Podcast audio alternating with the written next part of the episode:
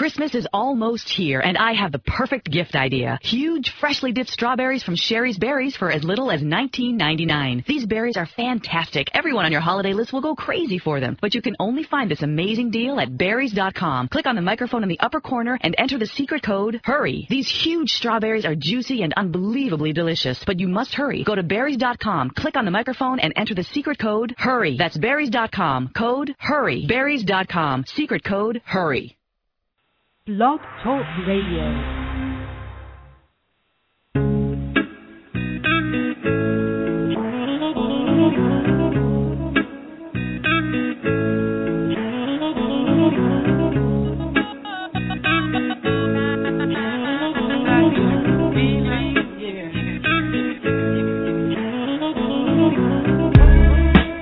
Welcome to Dream Reality New Earth Radio, reminding you that the choice is yours.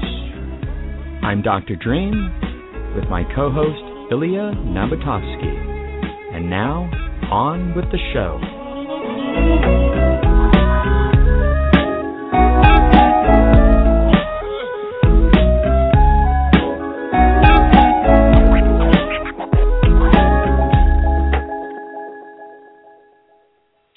Well, hello everyone. Tonight, December 20th, 2011, you found yourself at Dream Reality New Earth Radio.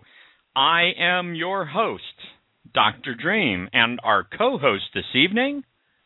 And our co-host is Ilya Nabutovsky. Hi, Dr. Dream. Hello, What's going on? Ilya, how are you? I'm doing great. I can't believe that it's already the end of 2011 and we are just 10, 11 days away from 2012. Oh my gosh. I mean, time flies. I possibly time um gets into a jump room and does all sorts of stuff, but we're going to get into that tonight. It is amazing. 2012 right around the corner. Tonight, I I've got to tell you that um we're going to take next week off. It's just um with the holidays, D A Z E. It's just nice to have a little bit of a break. So tonight is our last show of 2011. Yeah, absolutely. And tonight, I mean, we've never had a show like this. We've never even gotten, uh, you know, past 90 minutes. So this is brand new for us. And I'm just personally really, really excited, especially um, in regards to what we're going to be discussing tonight.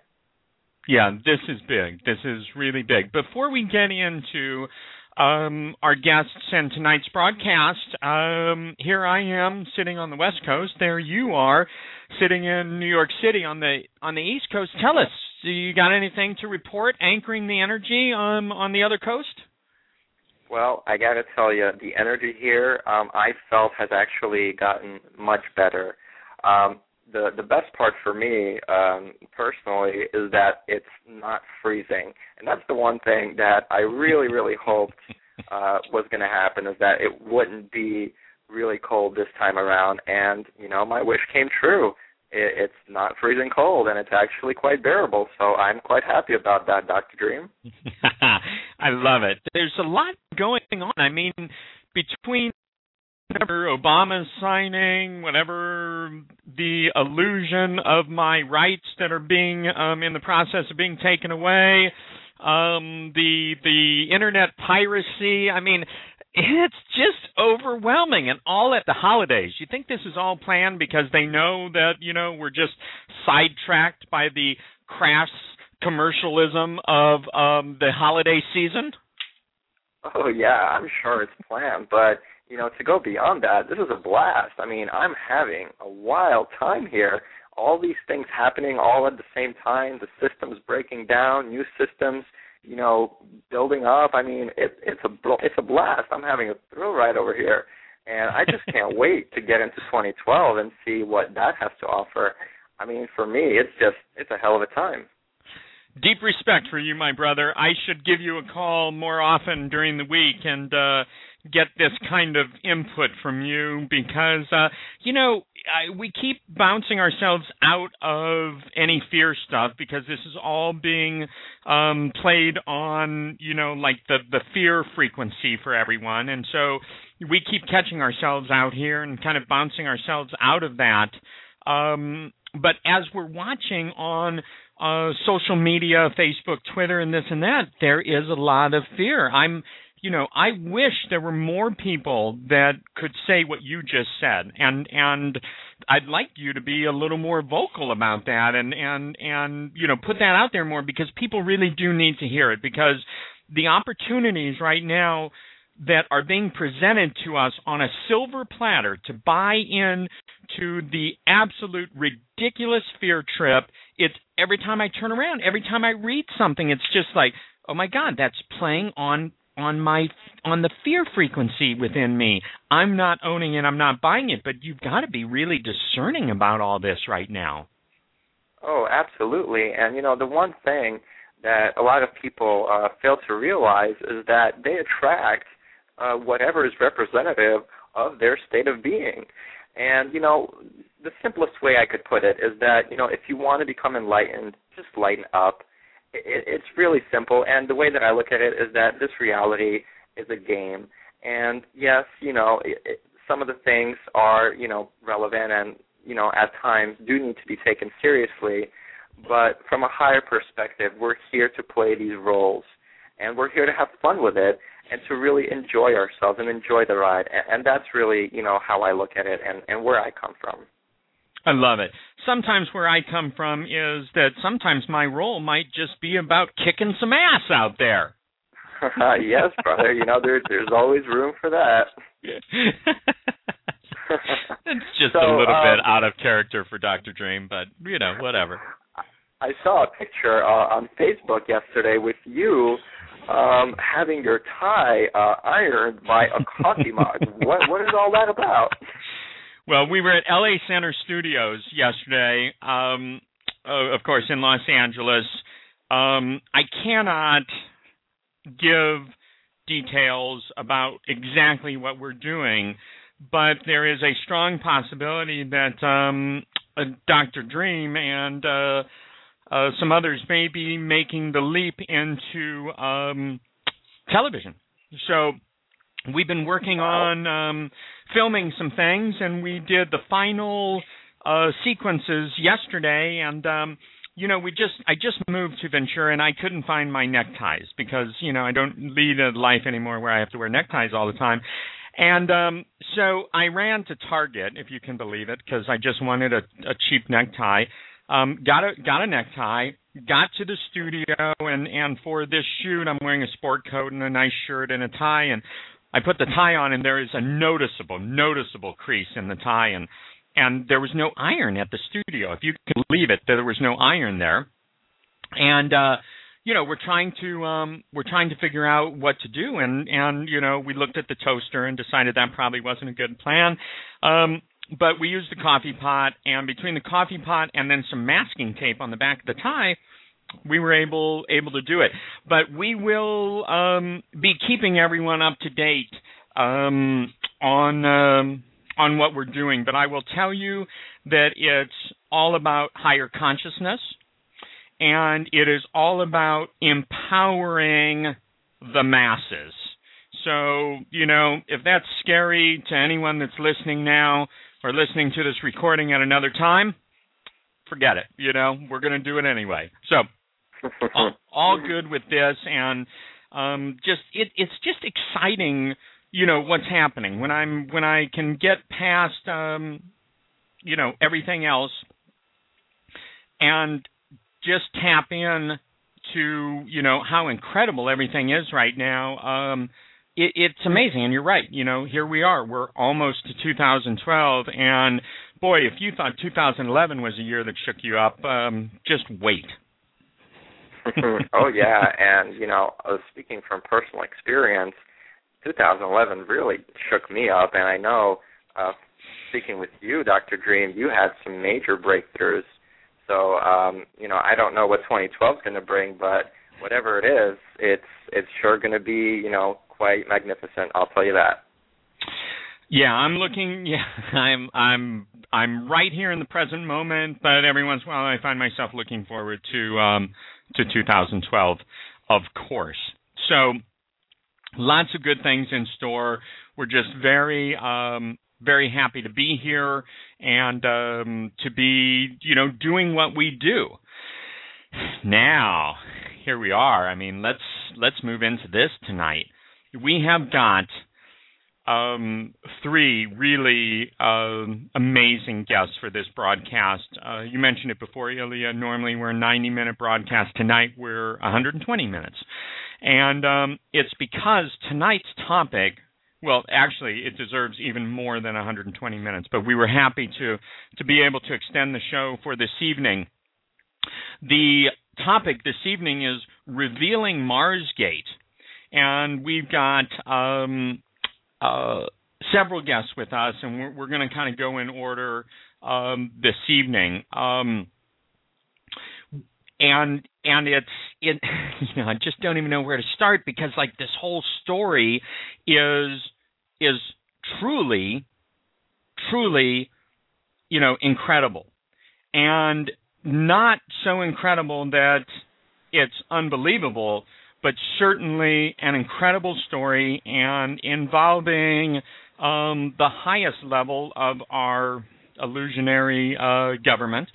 Um, but I, I, don't even want to do any more build up. Really, I, I, I want to let everyone know we've got we've got Andrew Basiago, we've got uh, William Stillings, and we've got Laura Eisenhower, and this is all about Marsgate. And so, because this is you know so big and and there's a lot to a lot to discuss here. What I'd like to do is just to um, go ahead and introduce um, Andrew Basiago, Andy Basiago, and he is um, he's on with us now. Andy, are you here? I sure am, Doctor Dream. It's good to be on with you tonight. Welcome to Dream Reality New Earth Radio, and and let me just say before um, we get started that um, we are really pleased that um, you were able to make the time to be here, and um, this is really important information um, to get out. And uh, most people that are now listening to the the show kind of know already a little bit about um, what it's about, and and some of the you know kind of build up with it. So really important for me before we dive into to all this amazing information and and story and all the details andy i'd like you to to give us a little background because i think your background and where you come from and and your accomplishments um, can really head off some people that possibly have never heard of the, the Marsgate and the Mars cover up and can um, can kind of tap into the fact that you're not just some Yahoo that's come out of the woodwork. That um, you know you're really quite accomplished and and uh, it, tell us a little bit about your background, Andy. Well, I, I was born in Morristown, New Jersey in 1961 and uh, attended public school there. And uh, during that period of my youth in New Jersey, roughly from 1967 68 to 1972, I was a child participant in DARPA's Project Pegasus, which was the U.S. time space program at the time of its emergence. There was an actual time travel program that emerged secretly in the defense technical community at that time. Um, we moved to Southern California in 1972. Uh, I attended uh, high school at Chatsworth High School in the San Fernando Valley, went on to UCLA, uh, and then actually went on to earn six post secondary degrees two at UCLA, one of which I reported which was a BA in history. I, I was secretly earning a BS in advanced mathematics under a naval postgraduate school program in the evenings that we were sort of just auditing and we got credit for, but then ultimately I didn't declare as a degree. Um, I stayed in Los Angeles after college. I worked for several years with Norman Cousins on a comprehensive uh, oral history of Norman's writings and career at the Saturday Review and his his work for Presidents Eisenhower, Kennedy, and Johnson, um, and while writing um, articles about uh, urban environmental policy for the Cousteau Society. Uh, I then went on to earn a Juris Doctor and a certificate in environmental and natural resources law at the nation's oldest and most comprehensive environmental law program, which is at uh, Northwestern School of Law, Lewis and Clark College um, in Portland, Oregon. Went back to uh, Southern California, um, earned a, a second um, post-secondary, you know, advanced credential, namely a, a Master of City and Regional Planning with distinction at Cal Poly SLO. I, I worked on some urban planning projects in San Diego County and in San Luis Obispo County. And as a result of that work, um, I was urged by some individuals in California, or invited really, to go over to the University of Cambridge in England and pursue an MPhil in land economy, which is the British environmental affairs discipline. And there, uh, my department chair and personal advisor was uh, Professor Malcolm Grant, who was the chair of the department. Today, Malcolm is the president and provost of University College London. Uh, and I began publishing papers about sustainability at the international peer-reviewed level when I was at Cambridge. Came back to the United States, passed the Washington State Bar um, in 1996, and I've been in solo practice ever since.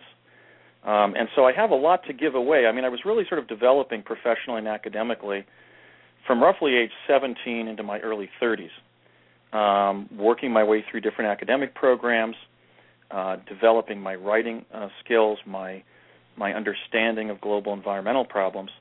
But then, as I was practicing law, and I had really kind of gotten away from my concern about sort of, you know, making the rescue of the environment the central organizing principle of civilization, as as Al Gore stated in, in Earth in the in the Balance. I realized that a set of experiences that I had in childhood may may have been very germane um, to addressing the problem of, of environment and development that we find ourselves in. And namely, I, I realized that as I went back and I began to revisit my childhood experiences in Project Pegasus when I was in my late 30s, that a revolutionary form of transport had been introduced that we should be using to link people all over the world. I mean, by 1970, the very time that Al Gore was sitting in Roger Revelle's uh, uh, what was it? It wasn't a climate change symposium. It would have been a a greenhouse effect seminar right there at, at Harvard. A a technology had emerged secretly in the U.S. defense community that could have been used since 1970 to obviate most of the uh, pollutants that enter our global atmosphere as a result of transportation, which is a major part of uh, of climate change and the threat that humans are posing uh, to the to the possibility that we're shifting the climate in a negative way.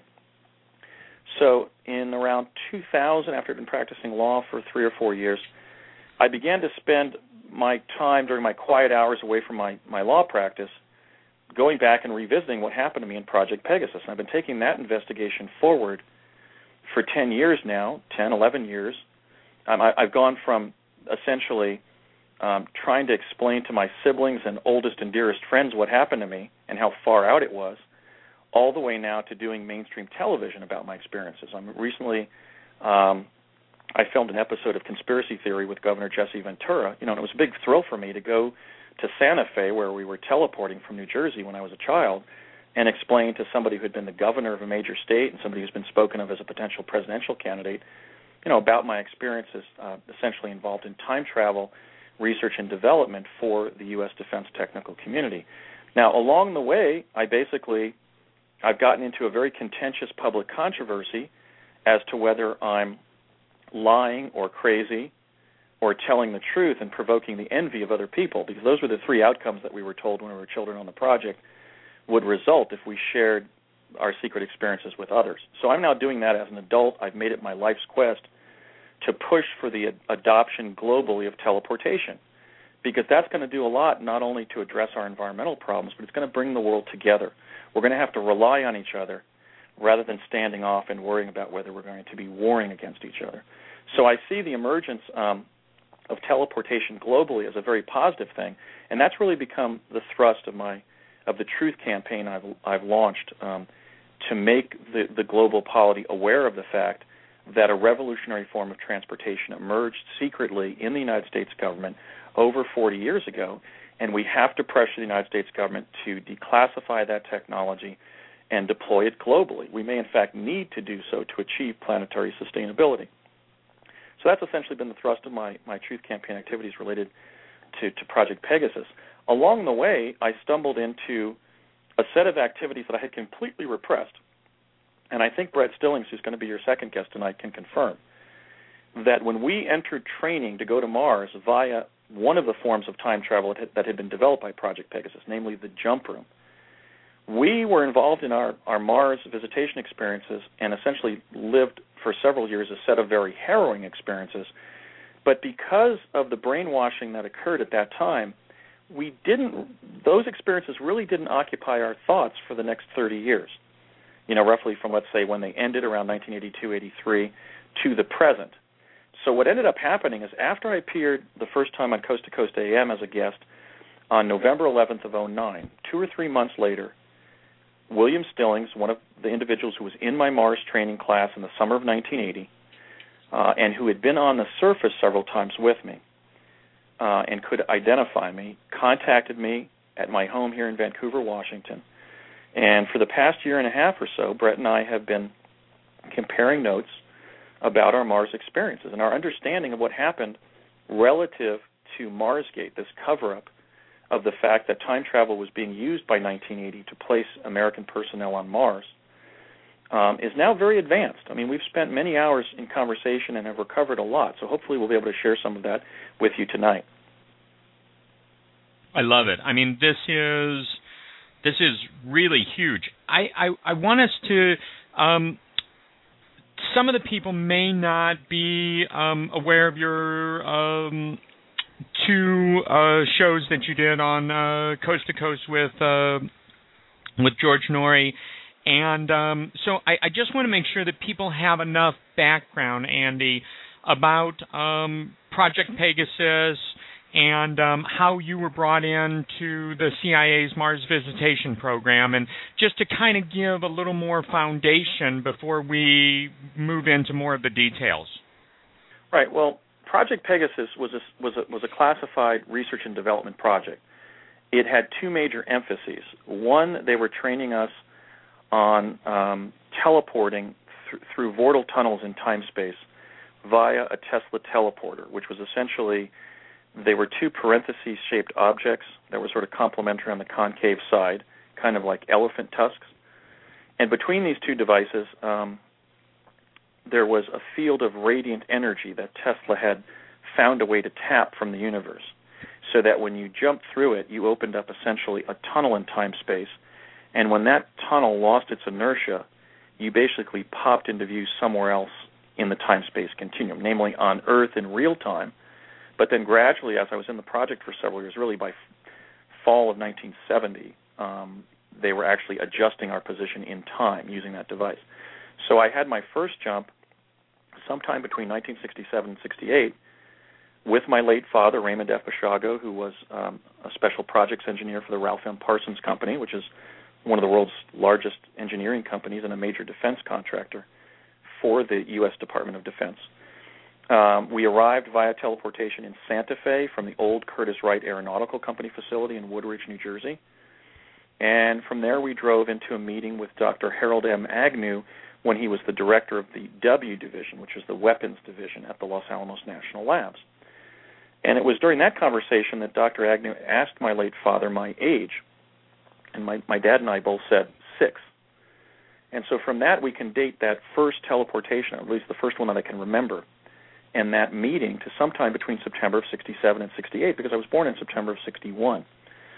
Uh, and it was during that conversation in which my dad said, Have you tried it yet? Namely, the teleporter. And Agnew said, No, but I want to. And if you consider the fact that Agnew was a major Defense Department insider, I mean, he was the only Manhattan Project physicist who had been present at all three critical stages of the Manhattan Project. He had been at CP1 when the atomic pile went critical in the squash courts um, at the University of Chicago as one of the graduate students of Enrico Fermi, who was assisting the Manhattan Project. He was in um, Los Alamos and Alamogordo, New Mexico, when the atomic bomb was designed and tested, and he actually calibrated the magnitude of the atomic blast above Hiroshima uh, while while um, located in the Great Artiste, which was the chase plane that was following the Enola Gay after it dropped the uh, the bomb on, on Hiroshima, Japan. So my father and Agnew had a discussion that convinced me, especially retrospectively now when I can look back as an adult and appreciate how historic that meeting was, that operational teleportation had just emerged in the defense technical community such that somebody as as connected as Agnew had was planning on trying it but had not yet gotten around to doing so. So I think my father took me on that jump because he wanted to show Agnew that if teleportation was safe for his 6-year-old, that it would be safe for anybody's child. Hmm. Because my dad believed that teleportation should be used to advantage humanity, to become a new form of transportation that would be a lot less dangerous, cheaper, faster, more convenient, less fatiguing, less energy intensive, less environmentally destructive. And I'm continuing that work because the U.S. is in possession of this technology, and I believe that we should launch a new Manhattan project to go back and recapture the technology and implement it. We should be leading the world in in implementing new energy technology, not in sponsoring wars of foreign adventurism on behalf of oil companies. Okay, so I'm trying to bring my dad's belief that of the civilian potential of this technology forward in time and see that it's implemented during my lifetime. Uh, the second major emphasis of Project Pegasus were electro-optical devices called chronovisors that had been discovered by two Vatican priests named Ernetti and Gemelli when they were studying the harmonic patterns in Gregorian chants at the Catholic University of Milan in the 1940s. And they ultimately partnered with the great Italian physicist Dr. Enrico Fermi. And by 1952, they were able to capture flat screen, sort of television like images of past events. When I was being trained in Project Pegasus, the first image of that kind that I was shown was an actual image of the signing of the U.S. Constitution.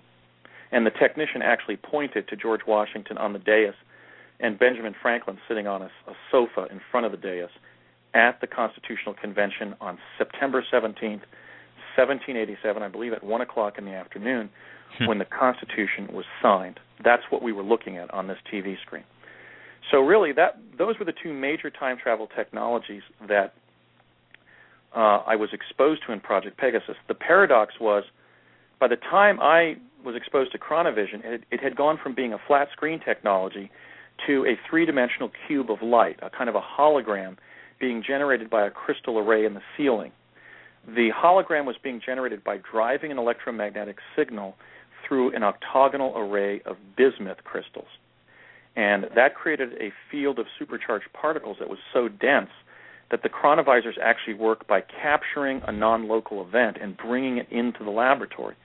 Well, what they found when somebody was standing on the stage and the chronovisors, you know, the hologram propagated by the hologram was tuned in around them, is that that person was suddenly transported to whatever past or future event the chronovisor was tuning in.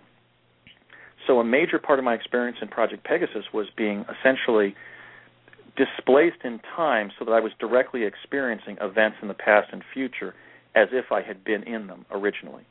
But as uh, uh, Jack Pruitt explained to us when he trained us on the chronovisor at Morristown, New Jersey, we were ultimately only a spectral presence in those quantum environments, like he said, like a ghost is in our environment. So I was both basically both physically time traveling through vortal tunnels, and I was also being immersed in these holograms in which I was in a very advanced uh, virtual reality that was the recapitulation of a past event or the the pre-experiencing of a future event by which I could then tell the program sponsors what I saw and what I experienced uh, when I was time traveling. Um, one of the limits, obviously, of the teleporters is they couldn't tell us teleport us back in time before the emergence of teleportation, or we would have been lost in time, right? Which was a very fearsome prospect for a New Jersey schoolchild who was watching Lost in Space uh, during the afternoons after school. So they introduced the chronovision to allow us to essentially eavesdrop on non-local locations, but not be stranded there, as we would have been if we had teleported there. There were a couple other technologies. The Montauk chair was being used to bump us forward so that we pre experienced our own futures as if we were actually living them. Uh, there was a, a, an emergent technology called um, uh, um, uh, um, plasma confinement, where we were placed inside of a, a lucite chamber and we would walk into this field of plasma and then drop through a set of wormholes to a past event and then the effect would wear off and we would find ourselves back in the laboratory. So I was really On one level, I was an experimentee because they wanted to gather information, for example, on the effects of teleportation on bright, healthy American kids. Um, we were necessities in the sense that the the holograms that the chronovisor uh, would propagate would collapse if an adult was used as the chronovisee. Um, we were also clearly participant observers in the time travel research that was being performed, or let's say the the research into what was in these other timelines, because children were viewed as very keen observers of, of novel events. So we were clearly, um, you know, sort of viewees, as, as I sometimes say in my lectures. We were being relied upon because we were tabula rasa. We were blank slates who would perceive more accurately uh, the timelines that we were being sent to. And we were also clearly trainees because we were told, and I overheard some conversations between my late father and Donald Rumsfeld, who was the uh, defense attaché to the project, that ultimately we would be sent on to the Naval Academy at Annapolis, and that would be used as a pretext to involve us in future project activities. Well, I was invited to go there, but I declined. And so, really, what we're going to be talking about tonight is what happened during my college years as a civilian, uh, not as a plebe at the Naval Academy, in which the time space program had kind of readjusted its focus 10 years running, not on developing time travel, but on using one of the time travel devices to place American personnel on Mars. And that's really where we pick up in 1980. I love it. So, I mean, this is just it gets my head spinning a little bit, of course.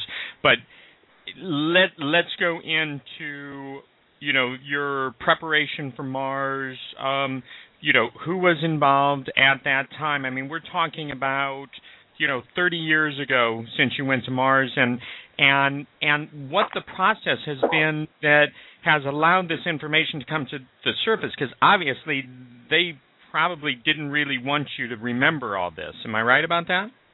Well, I had remembered all of my childhood experiences in Project Pegasus because I actually resisted the brainwashing, and I was even telling my junior high, high school, and college, and even my law school classmates about some of my experiences in Project Pegasus from, let's say, you know, 1967, 68 to 72, actually to 73 because we were quantum displaced into 73 at one point.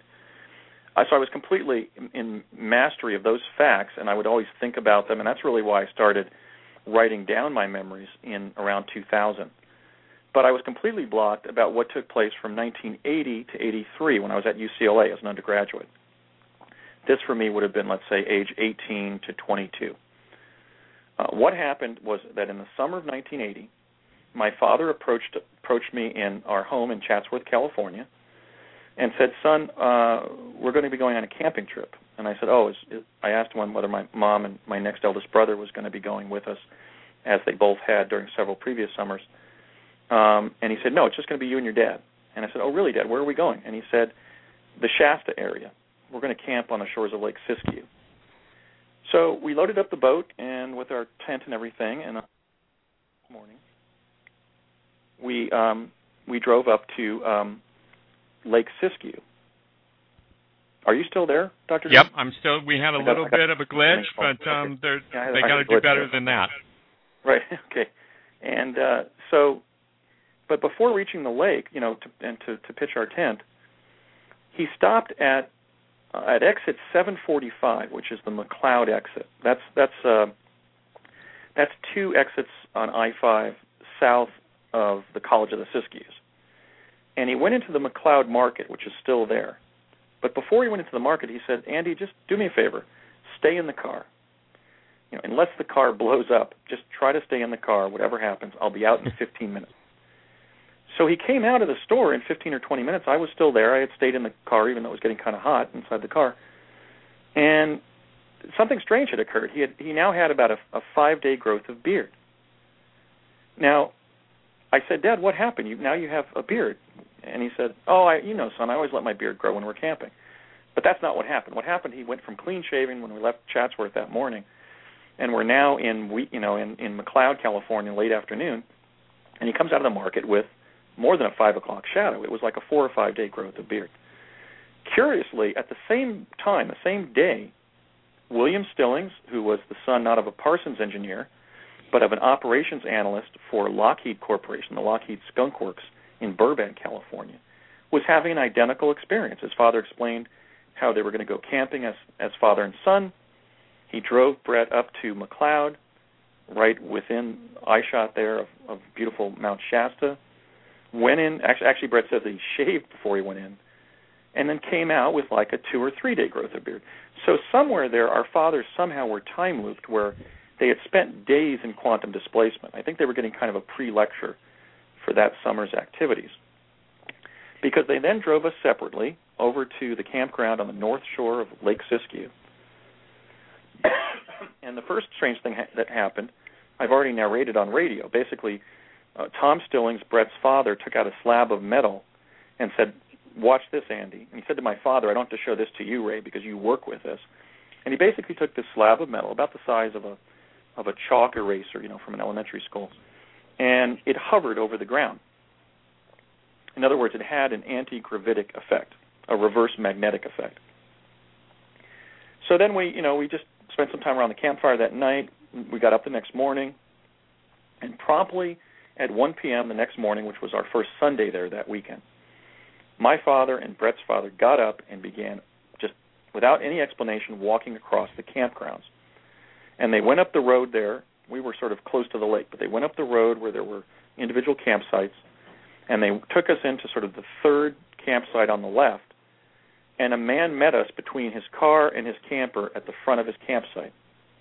And Brett can confirm, because Brett had a relationship with this individual for the next decade.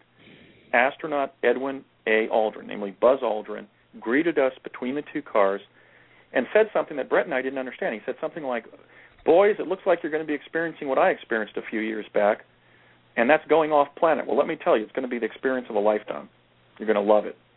And Brett kind of, and I kind of looked at each other like, you know, what is Buzz talking about? This is clearly, you know, one of the heroes of my youth as as the son of an aerospace engineer.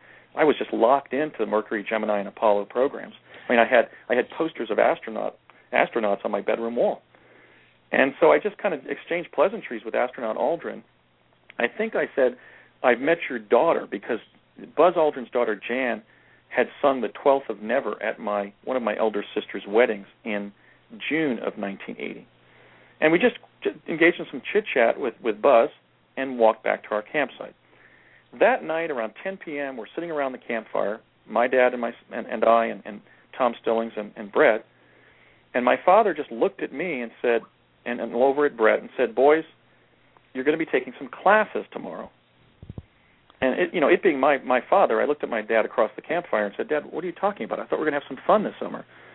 you know, this is such a great area of the country. I mean, I, you know, what are you talking about? I just spent a year in college. And he said, well, I'm sorry, Andy, but that's what's going to happen. Tomorrow we're going to get up and we're going to take you up to the college. And I said, what college? And he said, College of the Siskiyous, which is in Weed. Promptly that next morning at about 7:30, we left in separate cars into a um, a classroom at the College of the Siskiyous. That well, actually, before we went up to the college, we went up to an alternate campus for College of the Siskiyous that's farther up the freeway. And we had kind of an indoctrination session by an Army officer who was trying to scare the hell out of us to keep what we were going to be experiencing secret. But then either that morning or the next morning, we were, we were taken up to College of the Siskiyous, you know, and we were in an academic setting per se. There were 10 teenagers, late teenagers. Brett was actually uh, 13, so he was sort of the young uh, individual in our group. It was mostly nine individuals around my age, maybe a little bit older or younger. Ten in all, and we've identified five of them. In addition to Brett and I, the three other students who we positively identified by reconstructing our memories was a young African American man from Hawaii who had just spent a year at Occidental College in Eagle Rock, California, near Pasadena, named Barry Soetoro. I know that this individual told me that his name was Soetoro because the second time I talked to him walking into the classroom in the morning, I asked him his name and he said Barry and I said Barry what? And he said Barry Soetoro. And I said, "Oh, our names kind of have a similar cadence. Mine is Andy Basiago." And I introduced myself, you know, formally. We've been in class together. This individual had also made a very intelligent observation to me one time when we were walking out of class that we were being trained to do something that most people who had ever lived had never experienced on Earth, namely visiting another planet. And I said, you know, you're right. It really is that that far out. I'm having difficulty processing what they're training us for. The two other individuals, one was on my far left, and he was he audited the class for about a week, and he didn't stay for the full three weeks. And Brett and I have identified that individual as William Cameron McCool, who was the pilot of the Columbia, and tragically died with his fellow astronauts when the Columbia space shuttle uh, was entering the Earth's atmosphere. We know it was William McCool because after telling us that he he was Willie McCool and that he had just spent a year at the Naval Academy, as I was supposed to as one of the children in Project Pegasus, he had just spent a year as a plebe at Annapolis and survived it. But he said, all you really have to know about me is that I'm cool. So just remember that that's my name. Hmm. and we didn't forget that because that was an unusual thing for a, an 18 year old to say about himself. Now, the sole female among our peers in the class, and somebody we also can identify, was somebody who had just spent a year at Caltech in Pasadena, California. One, you know, one of the most academically challenging uh, undergraduate programs in the country. Entering a PhD course of study at 16, and that was Regina E. Dugan, who Barry Soetoro, who would later become Barack Obama, appointed the, the 19th director and first female director of the Defense Advanced Research Projects Agency on July 20th of 2009, the 40th anniversary of the lunar landing. Regina was in class with us, and she was in some of the jumps to Mars that ultimately resulted, as was Barack Obama. So what what Brett and I um, have shared with with the American people, beginning um, on November 10th of this year, is the story of our training experience and the fact that we were not only being placed on the surface of Mars, but that two very highly placed executive branch officials were among our contemporaries who were enrolled in that training program and were on the surface when our our particular missions on Mars would overlap. In other words, we we had experiences where both of them were on the surface with us. It's it's just I mean this this is this is huge, Andy, and um, your your memory and the details of this I I just have a tremendous amount of respect for because it's it's the the, the clarity of what you're sharing. Now you you've been on coast to coast with this. You, this information hasn't been held back. We've seen it on the exopolitics site and everything else. Um, have other people come forward to validate this? Now, you don't hold back also from naming people. What what about no. those people? Because those people, in addition to Barack Obama, they're still around. Well, two people have come forth since we made our announcement, which is a true announcement. And believe me, as somebody who spent as many years in the academic vineyards as I did, and I've really essentially been self-employed my entire adult life. Um, and I'm self-employed today as an attorney, so I don't really have that much of, a, of an economic safety net below me.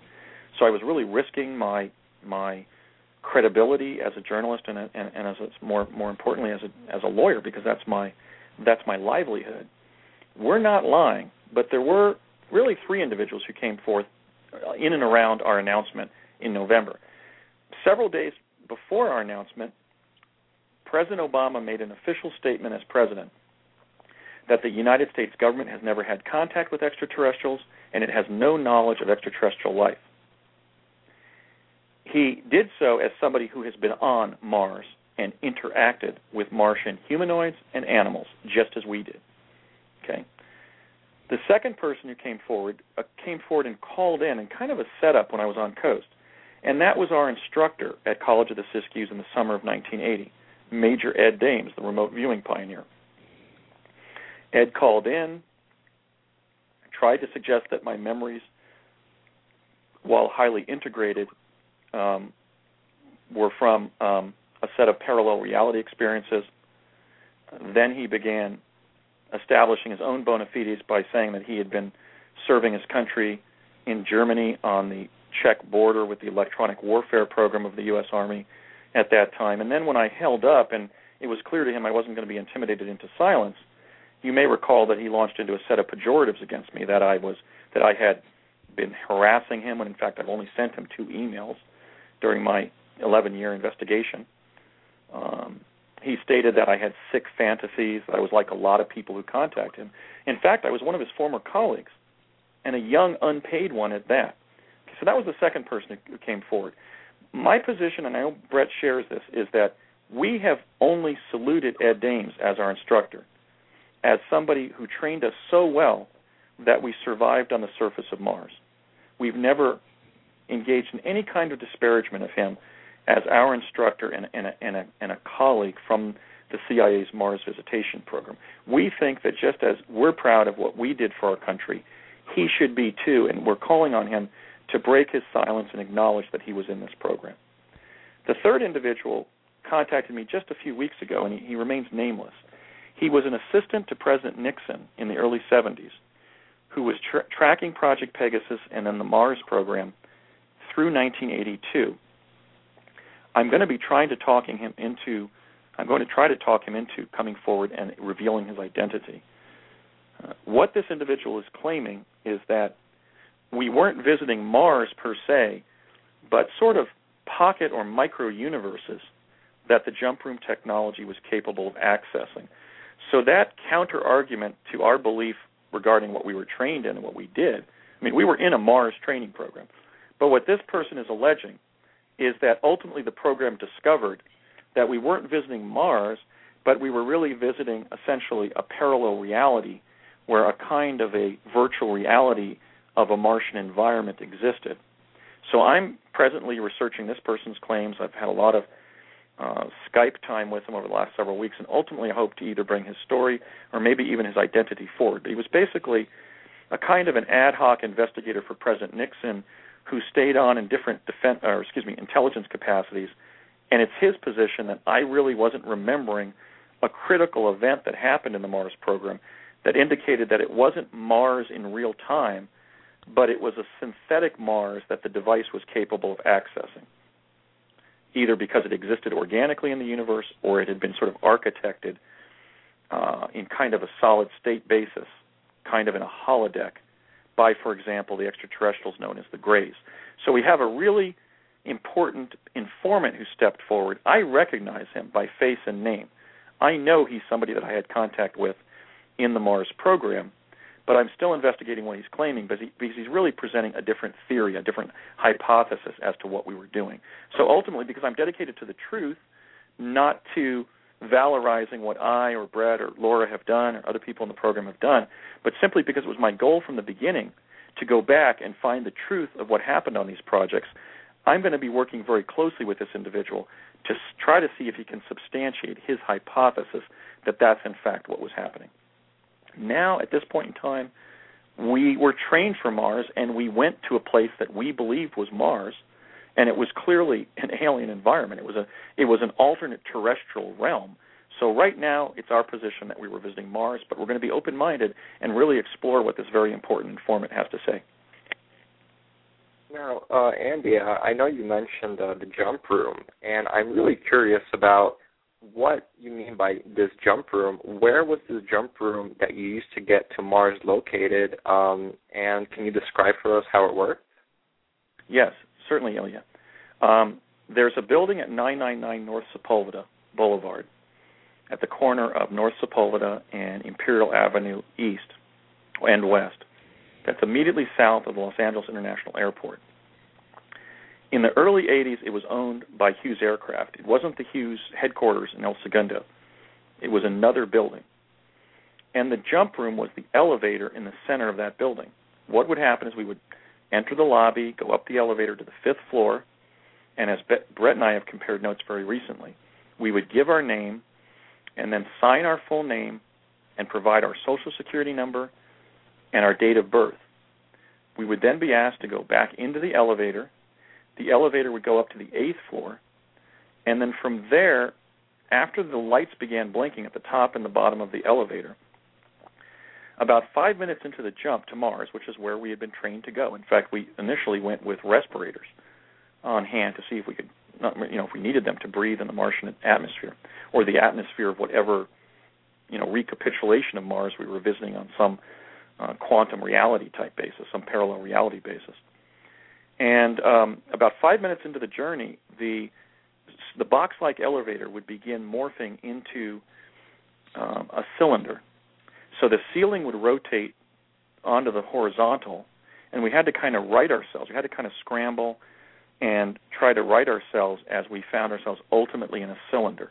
And when the cylinder reached full cylinder, and the, and the ceiling is now the end of the cylinder, and it's kind of swirling in kind of like a wormhole pattern, there was tremendous pressure on us physically and also mentally because whatever the jump room was doing to our environment was also doing to our brain chemistry. So there was this sort of discombobulating kind of tension or a kind of a torsional effect in the brain that we ultimately had to adjust to as, as people using this this particular uh, form of technology to go somewhere. And then it would about after about 10 minutes of that, the twisting would abate and the jump room would morph from a cylinder back into a box.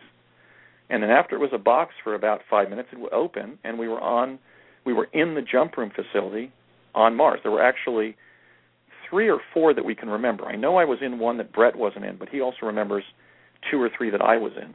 So there were different locations uh, on Mars or in this uh, synthetic uh, parallel reality, if you will. You know, again, our position right now is that it's Mars, and um, we would e- exit the door, walk out, and walk either on through steps or kind of a rampart at one of the facilities onto the surface. Mars had or has essentially a rust red terrain with a very beautiful light blue sky, which is something I've been saying since I began my truth campaign, and now we're we, we have examples of of accurate um, photographs of Mars that show that that's what it looks like. Um, so essentially, we would then be involved in different activities on the surface, and then go back to the jump room, and that process would repeat itself, and the door would open, and uh, we were back at, at 999 North Sepulveda.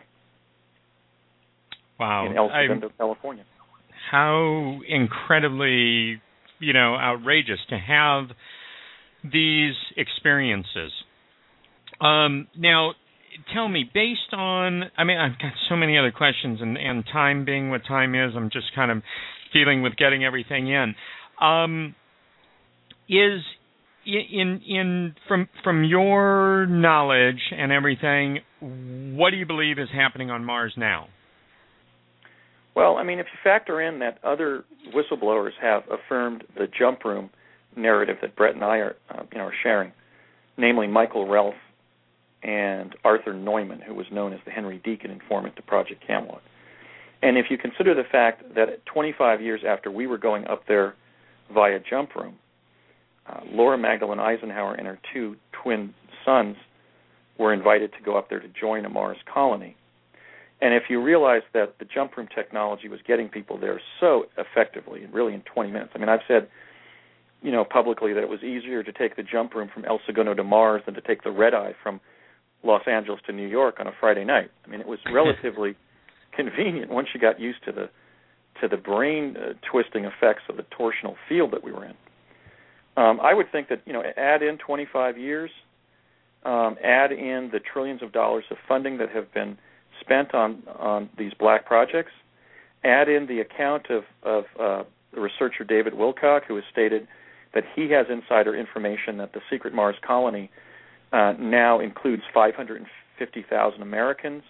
Factor in the carrying capacity of Mars, a planet with very uh, very low oxygen levels that just about allow you to breathe, very little water, very little vegetation, scarce food supplies besides some of the carnivorous predators on the surface. And I think that we have is an American colony on Mars that must number at least several hundred thousand people. I would think that the 550,000 number that David has provided is probably pretty close to the truth because they would have been able to assemble a colony relatively rapidly as all, as long as they could supply the life support for the for the settlers. Uh, when we were there, stumbling around the surface in the early 80s, there were some settlers who were doing things like building rudimentary stone houses for themselves but there were no U.S. bases there. The only U.S. defense bases on Mars during those years were the jump room facilities themselves, and we're not even sure that those were built by human beings from Earth. They may have been provided by the Martian humanoid civilization or by extraterrestrials. I mean, we don't have the provenance of the jump rooms. We don't even understand how the technology works, but we know it was being used to send us uh, to a place that was described to us as Mars. And if it wasn't Mars, it was terra firma somewhere in the universe and not Earth. Um, so um, I believe that if we were to assume that theory A is valid, that it was the actual terrestrial Mars of our real-time environment right now, as we understand it, you know, the, planet that every two years comes closest to Earth, that there has to be a U.S. colony there that at least numbers sev- several hundred thousand, I would think. They would probably cap it at about 500,000 because of the carrying capacity issue.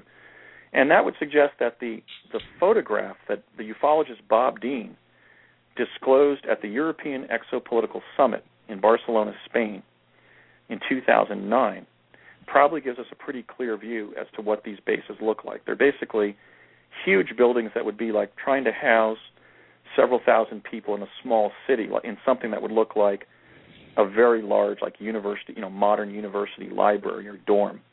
Basically a very large utilitarian building with people staying there 24 hours a day because you wouldn't want to lose personnel unnecessarily to predators on the surface because that was a big issue when we were going up there in the early 80s was staying alive. So um I don't have direct proof of that because I left the Mars program in 1983 but when you factor in Laura's account that we're going to be hearing tonight, I don't think that we can discount the fact that it's not just about an issue of sending people there now. It's about the fact that we're colonizing Mars. I love this. I absolutely love it. Andy, will you stay with us for the rest of the the broadcast? I want to bring Brett on uh, now, but I, I want I want you to stay with us. Is that fine? That's great, Dr. Dean. Dr. Dream. I'd really love to do that. Okay. Perfect. Let's um let's see here. Let's get uh let's get Brett on. This is uh William Brett Stillings. Brett, are you with us? Dr. Dream. Welcome to Dream Reality New Earth Radio.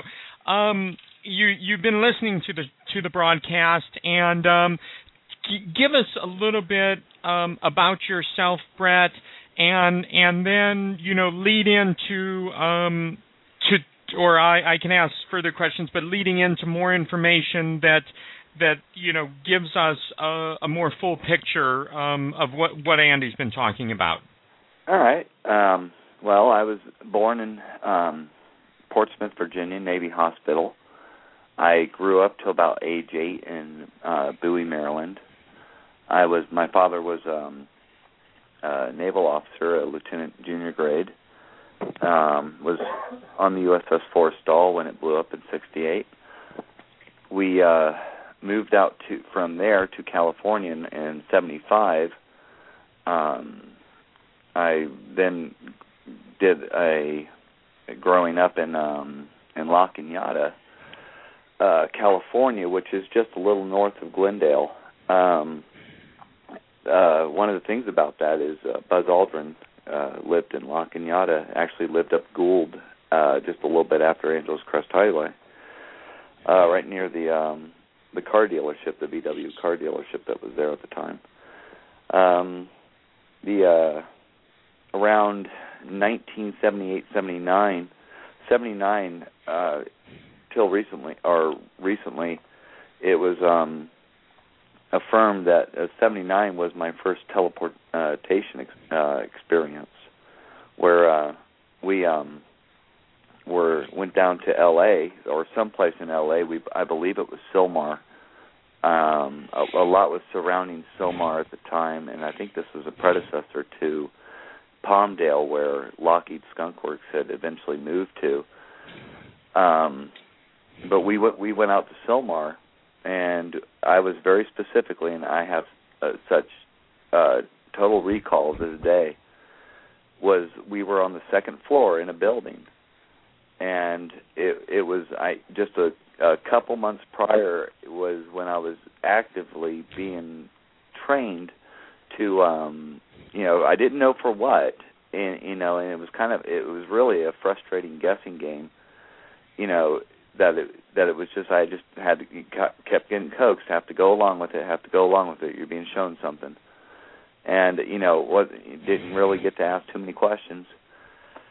And we in uh we went to uh Sylmar. We're in, in the second floor of a building, and I was um my father was talking with a, a a gentleman there, and we kind of stepped off into this uh sort of small room. wasn't too small and um my dad uh was talking, and he said, uh, "All right, uh, so show me show me what you've been doing in the garage." And I, I was kind of a little stumped on that, and he, he showed me his arms, and I put my arms in front of me, and I I um ran forward, and my dad was was very um there was a little bit of discussion. My dad uh looked at me and said you, you know, in a kind of a firm voice, you keep your your hands in front of you.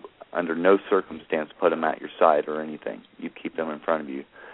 And then there was a little bit more discussion. I I don't remember really what was said. And uh, he says, uh, he says, okay, we're doing this now. And um, he says, uh, keep your head down. He says, don't look up. And there was a, a little bit of a, a blindfold issue, but it, it eventually worked out to where I didn't work uh use it, but I kept my eyes shut. And my dad says, uh, "I'm going to run with you just like in the garage, but, but just for a couple seconds, I'm going to take my hand off you. And but you're going to run with Dad." And I saw in front there there was a structure, but but there was no effect yet. I could hear some things after I closed my eyes, and at that point we, we ran forward and I kept my my hands in front of me. I definitely exceeded the distance and kind of felt a little bit of panic. And we exceeded that distance of where that wall was in front clearly by running. And uh I felt my father's hand leave my shoulder and um and I started to feel something and, and I was kind of starting to think about what I was feeling and then all of a sudden I heard you can you can open your eyes now and we were clearly outside. We were outside of a building. We were clearly outside. It it was more or less the the desert, and um, that really was my first teleportating experience. Um, and th- this is very ironically, and this is the truth of the whole thing, was it was very vainly to pick up the family car. it's no, yeah, I know. It's, it's, it's sadly it's no joke. I mean, it's, it's uh, I don't know what it was doing out there or why, but I I know for a fact. I remember this specifically. It was an eight to nine hour drive back, and I didn't get in until about two in the morning, which I remember very specifically, as I had to go back. I had to go to school the next day, and um, that was uh, you know that was 1979, and uh, well so let let's move ahead just a little bit. Um, now, you didn't you had not met Andy until the campground um, at the lake near Mount Shasta. Is that right? Right. That was in 1980. Uh, it wasn't too long after my first jump. And what what did you know about Andy prior to meeting him? I didn't hear anything. I heard a little bit of something a week prior, but the day that we left, for for Shasta in 1980 was uh was my dad was was telling me that that that you're going to meet somebody that's done quite a bit more than what that that you've done so far, but hopefully you'll get to do. And uh he he's done time travel in fact from what I hear. And uh but you know, I'm still I'm still kind of looking into that. And uh the uh so we we pull, basically pulled out of the driveway and we proceeded up to uh Mount Shasta near Mount Shasta. And right before we got there about uh about 45 uh 45 minutes or so, we pulled off to a um to a uh basically a, it looked like a gas station without the pumps but you got you got to remember back then back then in, in Shasta, near the Shasta area really wasn't that developed, and things were spread out a little bit more. It's a little bit more enclosed now, has a lot more businesses and, and buildings and whatnot around it, and uh, very specifically when when we know, very much like Andrew's experience is I remember in the camper my dad plugged in a a, a um an electric shaver it was uh, that brown one. In fact, I I still have that thing. He he uh he ingrained his name on it on the chrome at the at the base of it, Tom Stillings, and that was that was his shaver, and uh that was what he used. Um he uh I I don't know what was going on with that or or what was happening. But they were my dad was obviously doing something, interacting with something or trying to validate something. But very much he he I was I was sitting in that car for a while. And uh he eventually came out and and he was clearly not clean shaven. And he was clearly a little bit weighed a little bit more. He just he, he seemed there was just a, a thing where he, he seemed heavier. And and I was I was coaxed right? I guess I had some look on my face or something but but he looked looked at me and said don't look up. Just just don't don't notice and I, I just went back to to my book that I had. I think the history book or something. I had something open. I believe it was a history book. And we got in the car and and we drove off. That was um that was we identified on a, on a trip to uh um uh, kind of a validation trip that that was McCloud Market and um it, it looks a little bit different but but you can see where where it looked very much the same. The parking lot looks a little smaller, but uh, you you just you knew it was more or less you knew it was the same place. So, Brett, I got to ask, you know, these experiences, um, bizarre to say the least. I mean, how did you process that? Like, what what goes? How old were you at this time? I was uh, about thir- I was thirteen and a half, and I, I believe uh, 1980. So how does a how does a 13 year old process the sort of bizarre, outrageous stuff? Dad goes into McCloud Market, comes you know clean shaven, comes out, you know as though days had passed and stuff. I mean, this is it's for me to process it as a 47 year old hearing it. What, what's a 13 year old experience with this? The beautiful, most easily exp- explainable or explanation I could possibly give is that he doesn't. you don't, and that's what every controller counts on. right. That they're just. I mean, you basically you get tormented and kind of torn apart later later in age. Honestly, I mean, going through this whole life regression is is not anything I expected, and and there's been a lot of. uh I'm sure you can attest to. uh um you know with other people at two o'clock in the morning, panicky phone calls. yeah, and uh yeah, you know, you get you get people that that's very akin to a therapy session. so so let's let's jump into this. I want to hear from you about Barry or Barack Obama.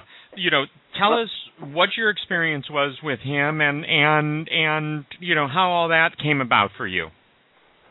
Well, not not too short, not not too uh, long after that, I was um, up up in the Shasta area. We we'd gone back after meeting Andrew up on um, near Lake Siskiyou, and showed showed him the boundary layer material, and the uh, till about, about six months ago, we were both just remembering word for word almost everything that had been said, and uh, it led to revelations that, in in my thinking, that the boundary layer material uh, worked in, in the fashion where it it does its effect when it's in the presence of a gravity generator, which explained my remembering that my dad went back into the camper and went under the seat that I was not allowed to look in. One of the very few times that you're not allowed to see, you know, look look at dad's work so don't don't open you know where the gun was kept. And um so i believe my you know my father had a gravity generator with him because i remember the boundary layer material wasn't about an inch or two above the ground.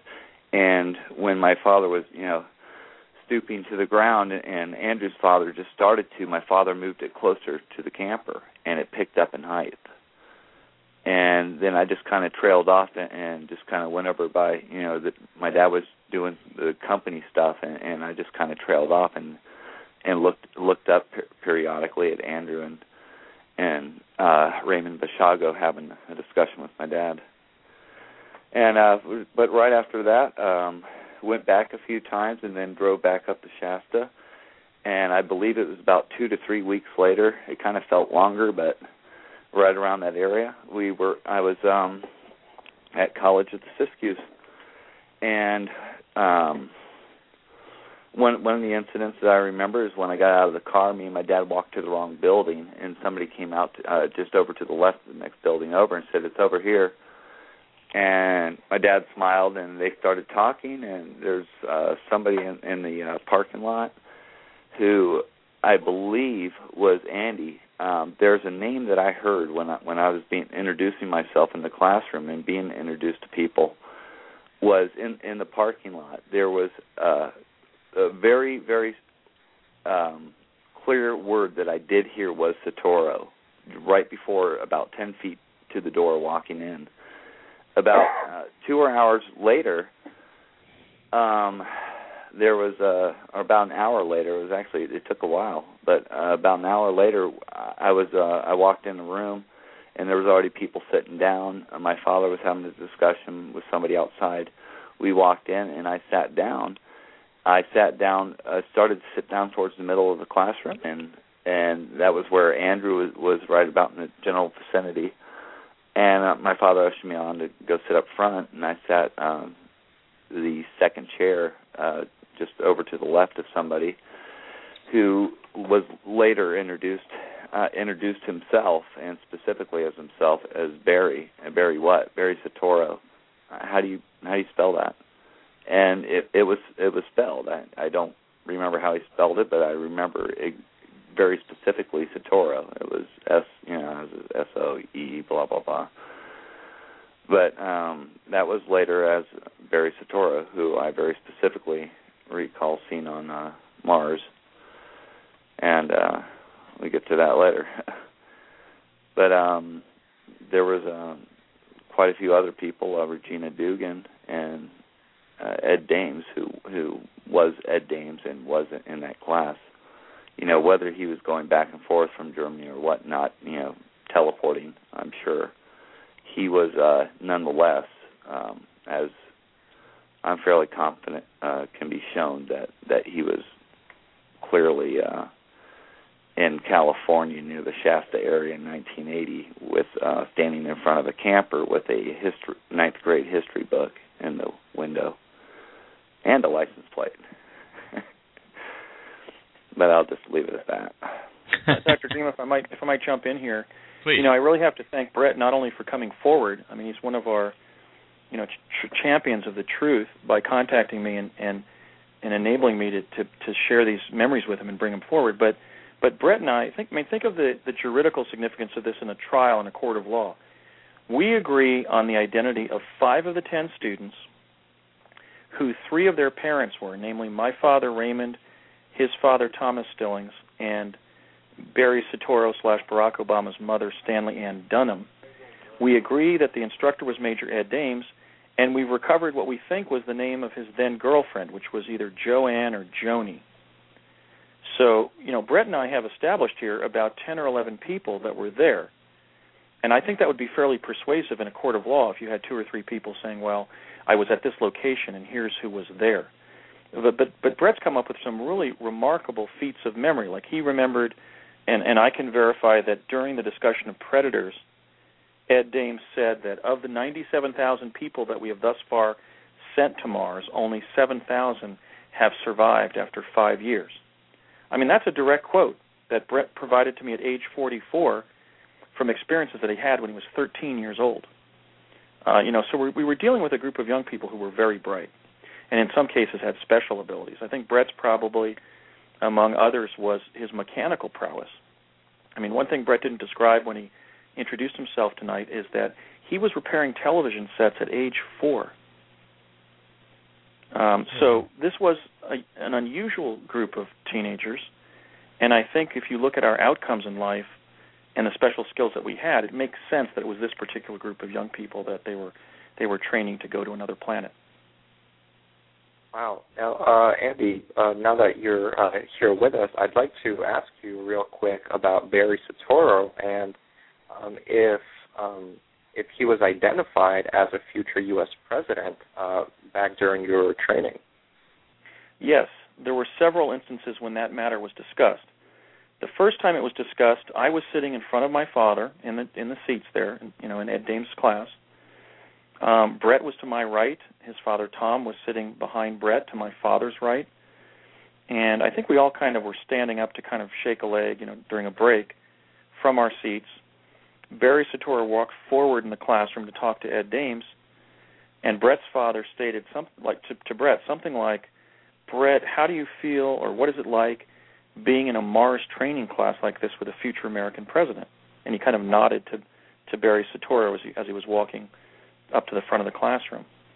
And before uh, before Brett could answer, my father thrust two fingers into the aisle between all of us and said, two future presidents, and looked over at me. So we've been trying to interpret what my father meant. Was he actually identifying me also as a future president who had been identified by the CIA's quantum access capability? Was he just speaking up for me as my dad, or trying to buck me up to to pursue, um, you know, bold ideals and outcomes in my life? Uh, was he was he just affirming his belief that I could be president? We don't know. But Brett seems to have concluded, and I have kind of guardedly concluded, that it was also something that was known to the CIA. So I'm kind of living in a situation where I'd like to serve my country as president. I think I could do a good job at it. I think I'm up to the task, but I don't have an organization in place, and my life hasn't currently evolved as if I'm destined to become president. Um, in fact, I've never held elective office, but there seems to have been an insider understanding that was revealed in that discussion that the CIA people auditing the class, namely my father, Tom Stillings, and Stanley Ann Dunham, were aware that several of us were destined to serve as President of the United States. Now, if we assume arguendo that that's what my father meant by making that statement, that begs the question of what were they doing throwing several pre- future presidents together in a Mars training class? What about the risk of losing them on the surface of Mars to predation? Um, I saw two of our colleagues devoured by predators on the surface. So why would they have sent two future presidents? Were they trying to test our mettle so that we could later withstand the ordinary stresses of, of the presidency, as distinguished from, let's say, the the stress of being chased by a predator on the Martian surface? Um, was it some attempt to bring us into the intelligence community on that basis? I mean, because the strange thing about Barry Soetoro slash Barack Obama after that is he embraced his African uh, identity as the son or putative son of Barack Obama Sr., and was really on the kind of black nationalist left for several years uh, as a political activist, an anti apartheid activist. He's quoted from 1982 saying, There's a revolution coming. We better prepare for it so we can lead it. So there's somewhat of a fair measure of cognitive dissonance here, or a little bit of a clash of interpretations of the background of Barack Obama when you when you factor into the fact that our account is that he was being trained by the CIA to be one of the young people who was being sent up to Mars, while on campus and in political circles, um, positioning himself as a sort of a, a black separatist or black nationalist opposition leader or activist socialist vis-a-vis the American power structure. So we're really talking about two Barack Obamas here, and they're not they're not accounts that can very easily be um, accommodated to the other. He he's either um, he's either somebody who was so disaffected by serving in this program that be, he became a leftist activist, uh, or he was some kind of CIA operative when he began to be profiled on the the black nationalist left in the in the uh, early and mid 80s. Certainly into his 30s, Barack Obama was espousing socialism and was a Socialist Party candidate for the state Senate in Illinois when he first entered politics in 1996 at age 35. Um, so we have an insight into Barack Obama's background that either indicates that he was disaffected by serving on a CIA program and became a leftist activist, or when he did begin to position himself as a left, left, leftist activist, he was in all likelihood serving as a surveillant and an informant of legitimate black activists on behalf of, for example, the CIA. I got it. Now we're getting some questions from the uh, the chat room, and and it's uh, one of them. Uh, I'm going to ask now because it's a question um, that that that I'm curious about. Um, you two aren't holding back anything. I mean, the details are extraordinary. The information you're you're putting it out there um, with no hesitation and no fear at all. Are, are is there any fear behind the scenes of reprisals against you? I mean, um, you know, of of us finding, you know, your body one day with a bullet in the back of your head, and and the government saying, well, it was a suicide or something like that. I mean, it. Talk to me a little bit about. I mean, is there any fear here? You're you're talking about the president of our country being in this Mars program, this huge cover up, all this stuff. You've got Major Ed Dames, you've got DARPA, you you know, all of this going on. I mean, is there any fear that um that that something could happen to you, gentlemen. Andy, you go first.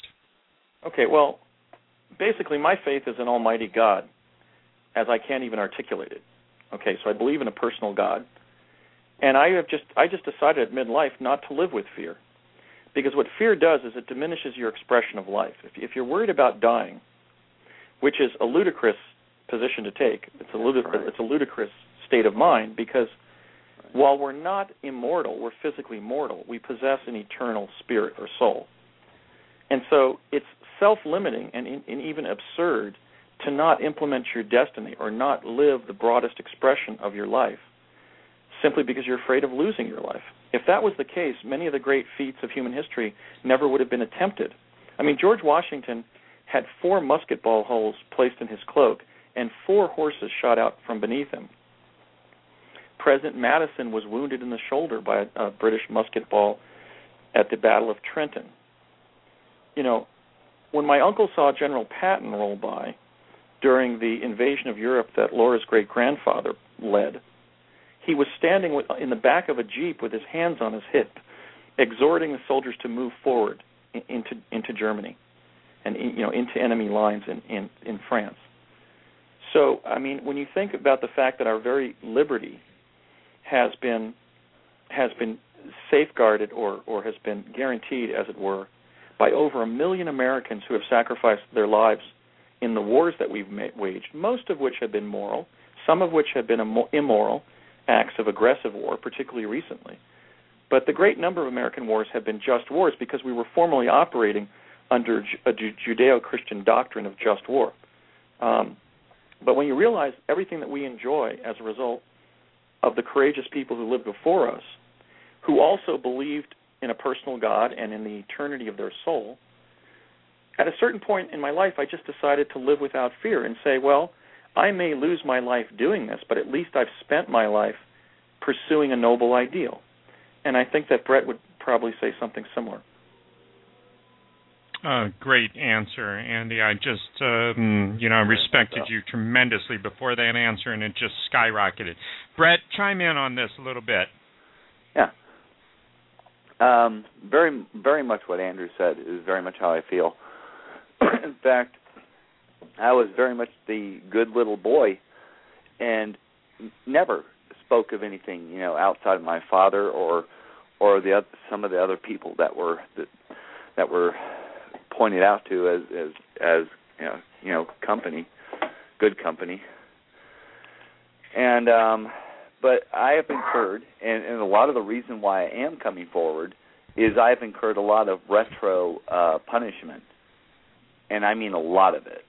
Uh to the effect of getting that mystery uh phone call from somebody who was identified as working with the United States government as to why I should not be employed. Those you know to to points where all of a sudden you know having almost a flawless record at at you know never mind Fortune 500 companies you know Fortune these were Fortune 50 companies uh, like Baxter Bioscience and Quest Diagnostics and quite quite a few others to where I would just mysteriously be walked out and uh you know well somebody called uh, who called no answer um you know it's you know why coming forward is because the punishment will stop.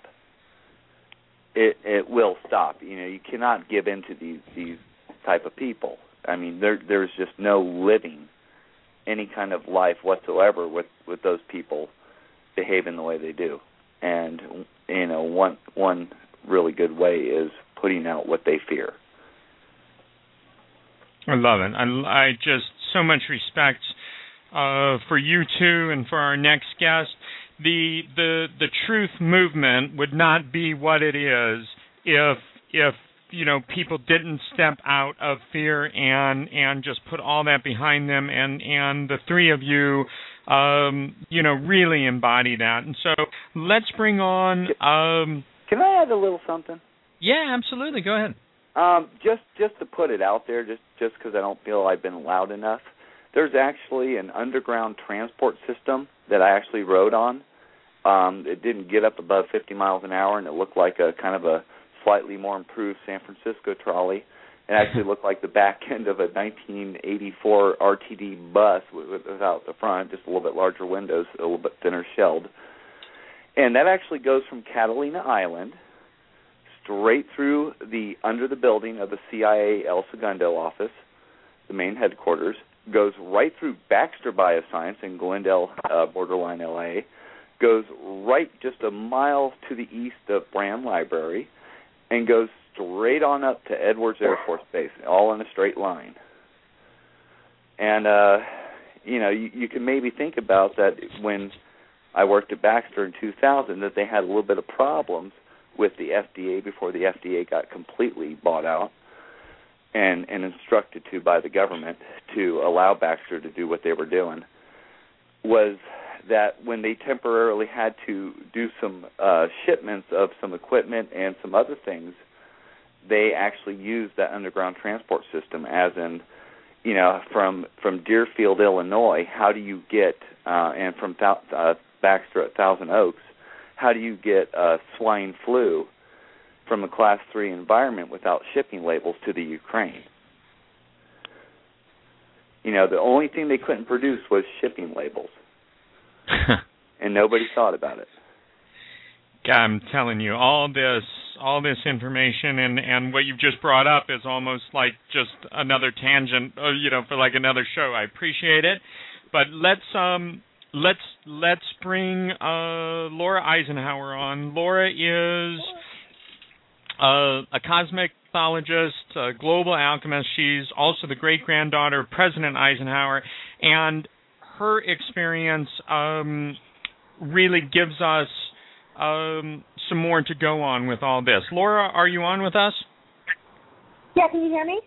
Yes, we can hear you absolutely. Welcome to the show this evening. Um, just with time and everything being what it is, I want you to kind of dive right in and tell us um, what happened in 2006, 2007 that relates to the Mars cover up. Well, it's interesting because uh, you know I'm the later sort of uh, um, story in the sense that there is a colony there, and I was recruited to go, whereas Brett and Andy were very much, you know, building blocks to um, the implementation of it as far as you know how people were experiencing it and, and what they needed to you know go through to determine you know how they would be able to handle it. You know, being on the surface. And in 2006, I was recruited to be a permanent colonist and so we've discovered that our stories really do line up. Um, there's a lot of similarities as far as the names and the people and their associations. And um, I was recruited in a pretty manipulative way. Um, the person that recruited me posed as, you know, somebody that, um, you know, didn't reveal until nine months into the relationship that he was actually sent to uh, recruit me specifically. Um, previously, I had thought that we had just met, and I ended up, you know, I just thought that I had met somebody that was going and had invited me along um, I didn't realize how sophisticated it was, and this is where we get into the quantum access technologies and um, you know some of the technologies that uh, Andrew speaks about. Um, and so, yeah, I mean that's really what happened, and I just spent that time, you know, breaking free of it, knowing that that wasn't my path, and really delving into way more than um, than I can even put into words uh, that that connect to all of this on on multidimensional levels. And so that's really where it began for me, and it really just validates the fact that what they were experiencing um, uh, visiting Mars, um, you know, there is something there, and uh, they wa- they want to bring you know a lot of people up there, and that's probably why Obama was up there um, as president. He would need to experience that if that's where you know, a portion of humanity was going to end up as far as this agenda is concerned. Well, let's talk specifically a little bit, Laura. What were some of the events that led up to your recruitment? I mean, the um, I've heard the story. It's absolutely fascinating. We don't have, you know, the hour, couple of hours that that your story deserves tonight, but but give us a little bit of an idea of you know how this kind of came about naturally, and then you know what the red flags were, and when you realized like, whoa, something's a little more bizarre or strange about all of this than you had originally thought? Well, I, I went to a festival and I met somebody, and we started seeing each other because we had, you know, a lot of compatibility, and it just seemed to be working. And um, he uh, visited me in Washington D.C. and went to secret meetings. And as I was, you know, in the relationship, I found out more and more about these. I curious, and uh, he had had deer mutilation experiences, abduction experiences, and he was receiving um, you know, telepathy from what he called the patrons. Um, and uh, the group that he was with, I was very curious about because they were studying and researching things connected to UFOs, and they were known to be remote viewers. Um, but as I was, you know, trying to understand all of this, you know, trying to just be in a relationship and really, really focus on my mission on Earth, and you know, I have been since I was a child. I found it very odd that you know that this concept is coming up. But like I said in the beginning, I thought I was just being invited or this was just presented to me. And I discovered that he had been find me, um, this was after I was already suspicious because of red flags. I had had a strange dream. I started to notice his behavior was off. Um, what seemed to be he was under some level of control. He would do missions and and disappear for days and not know what happened, or, or he did not want to tell me. And then you know just something was telling me this is there's something going on here. And I started to research the names that I was hearing about, you know, that he's associated with, and I heard terms like handler, um, you know, somebody specific was his handler, and that I could get a handler, and that, you know, you know, this was all just getting very strange, and so I broke away from the relationship as much as possible. Um, and I discovered that the names he was talking about were connected to things like, you know, the Greys and military abductions and mass manipulation, artificial telepathy even. And um, you know, and then when I found out that he was find me, once I had pretty much broken free and he was really leaking all sorts of information to me, it all started to make sense. And then, you know, why I was recruited started to come up, started to come up, and um, I started to put a lot of pieces together. But before I knew that he was specifically sent to find me, I was already, um, I had already delved into, you know, what they didn't want me to know because I was only dealing with him. They were never having me meet up with this group. It wasn't like, you know, we were all joining in council together. They were working through him and it was like a trap. It was, you know, to manipulate me through my heart. They validated that I couldn't be controlled through my mind. I hadn't been in any projects as a child. Um, I do believe I was targeted as a child, though, because I noticed something very odd very early on. Um, but uh, you know, they were just trying to manipulate me through through my heart um, and and a relationship. And um, so, yeah, when I really discovered that some of these names were associated with things like HAARP technologies, um, you know, I really, you know, got into my philosophy about why I think this is all happening and where it originated and and what it really means for us and and so it was helpful for me because when I really backed out and I realized that I had broken free, it really launched me even more profoundly on what I came here to do.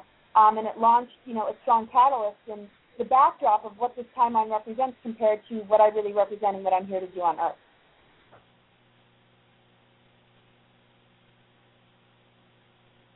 Wow. Um, uh, I believe Dr. Dream. Uh, are you still with us?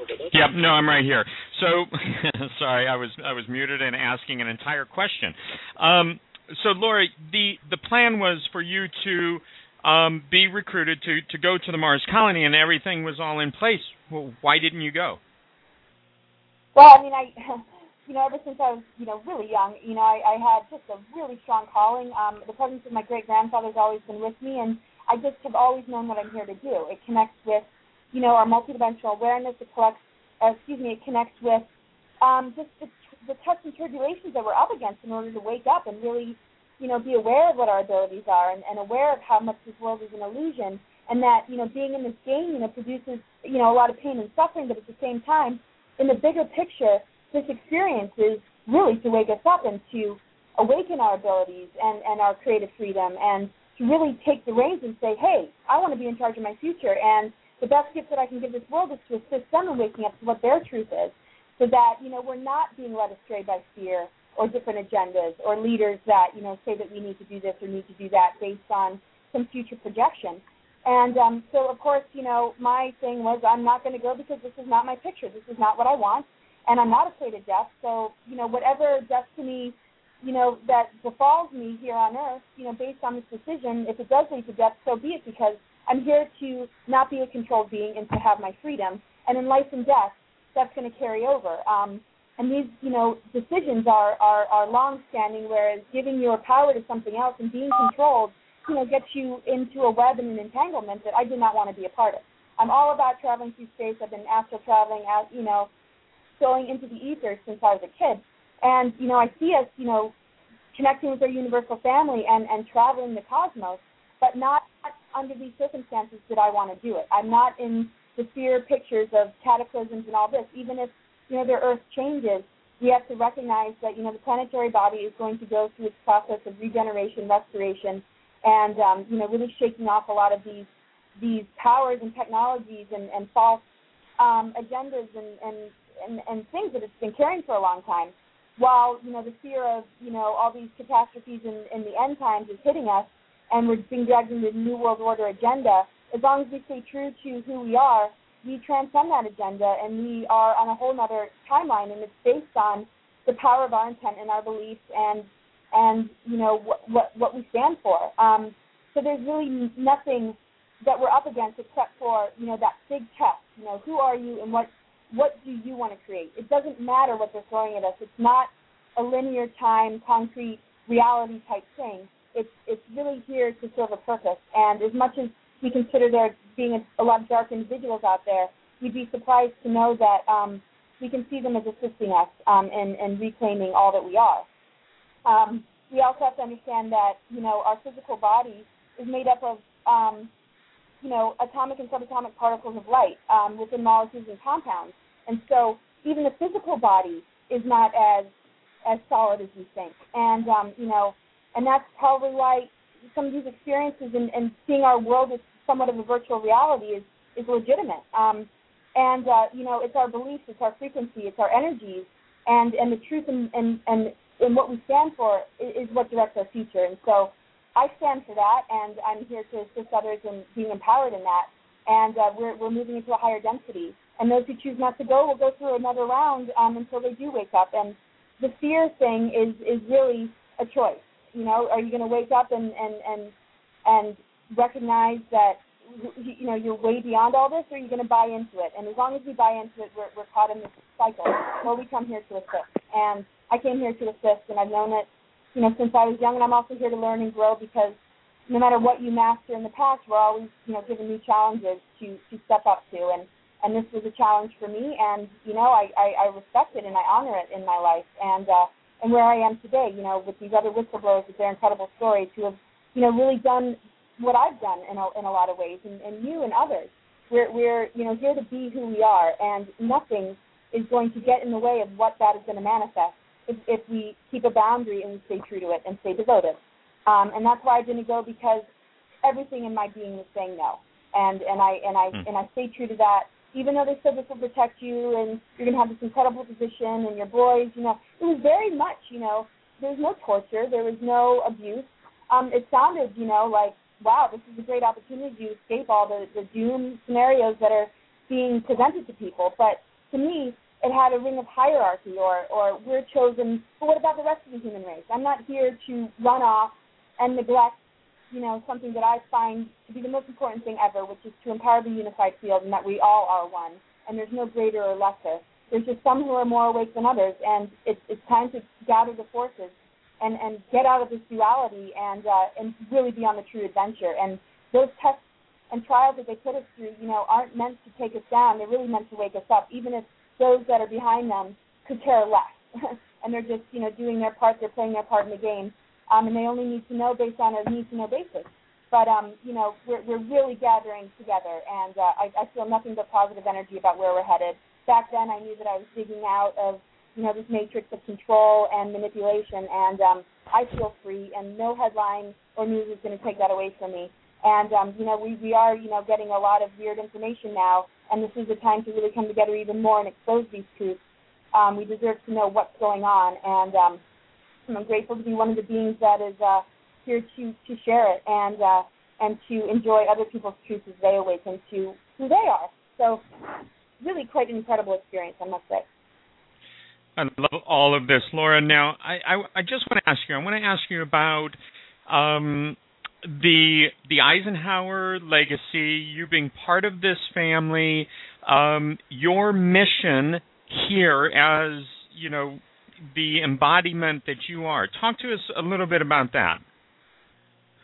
Well, I mean, I, I, I'm very devoted to you know the divine feminine energies. You know, all the different aspects of ourselves have been exiled. You know how history's been rewritten, and how you know we've really been dumbed down and and put into a place of feeling separate from things like God or um, our leaders, and sort of just us and them, and kind of you know this powerlessness. And so I've really been devoted to the forces that if we awaken, we can gain our sovereignty back and and reclaim our power. And so, uh, you know, in my you'll see it and energy type of unit.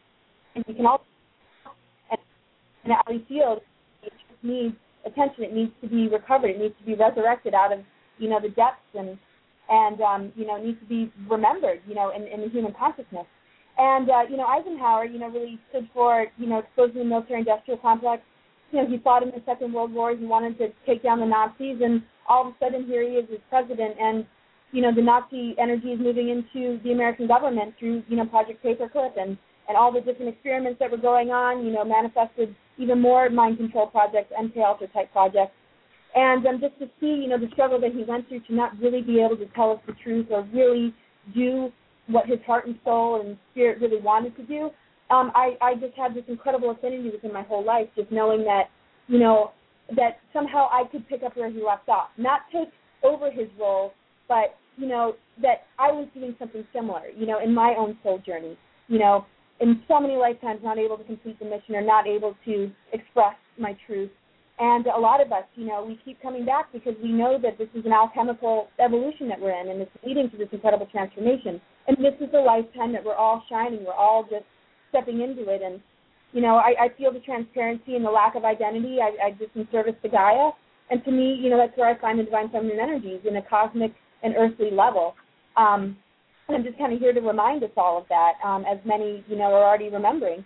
And uh, yeah, so my relationship with my great grandfather, and just you know the sensitivity I felt, and just the love that I felt, and knowing that he connected with the Venusians in the 1960s, and um, you know all of his other encounters, and just really connecting to the struggle that he was in.